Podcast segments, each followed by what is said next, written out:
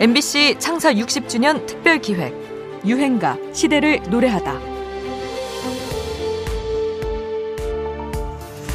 그룹 방탄소년단의 봄날 뮤직비디오가 유튜브 조회수 1억 뷰를 돌파해 화제입니다.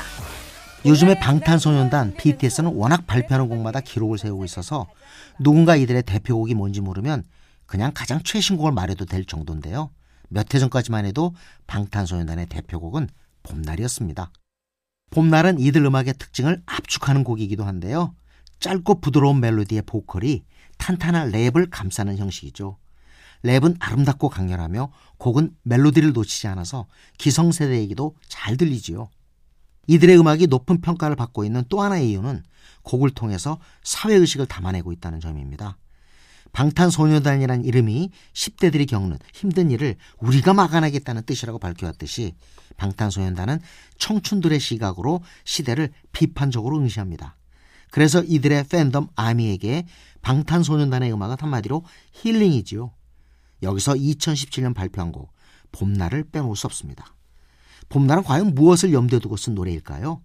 방탄소년단과 소속사는 해석은 팬들에게 맡긴다고 했는데요. 아미는 이를 2014년 4월 16일 탑승자 304명의 생명을 앗아간 세월호 참사에 대한 추모곡으로 여기기도 합니다. 그래서 곡이 발표된 후에 아미들은 국내 해외 가리지 않고 추모 동영상을 만들거나 모금 활동을 벌이기도 했습니다. 이렇게 전 세계적 연대를 실현했다는 점만으로도 방탄소년단의 문화적 영향력을 알 수 있을 정도인데요.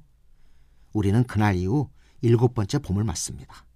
오늘의 유행가는 재작년 5주기 추모식 중에 생존자가 친구들에게 쓴 편지에 이어서 듣겠습니다. 봄이 오는 신호가 보이면 어김없이 너희들 생각이 나. 벚꽃잎이 흩날리면 그곳에 좋아하던 모습이 떠올라. 그저 피고 지는 것이 아름답기만 한 꽃이었는데 왜 이렇게 되었을까? 5년이 지난 2019년 4월 16일 화요일 성인이 된 친구들이 방탄소년단 봄날.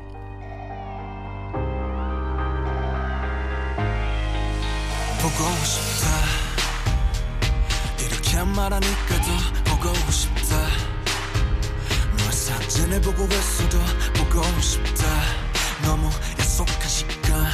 나는 우리 겁니다. 이제 얼굴 한번 보는 것조차 힘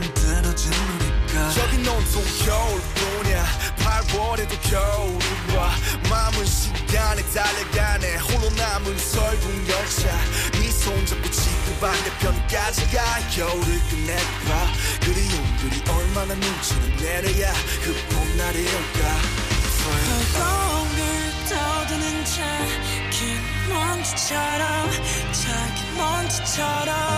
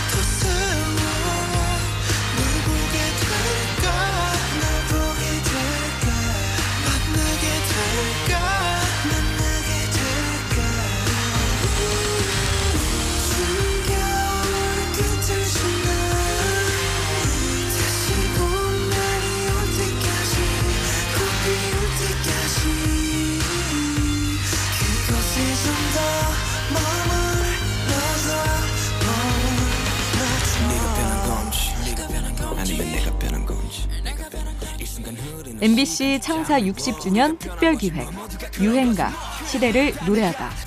지금까지 음악 평론가 임진모였습니다.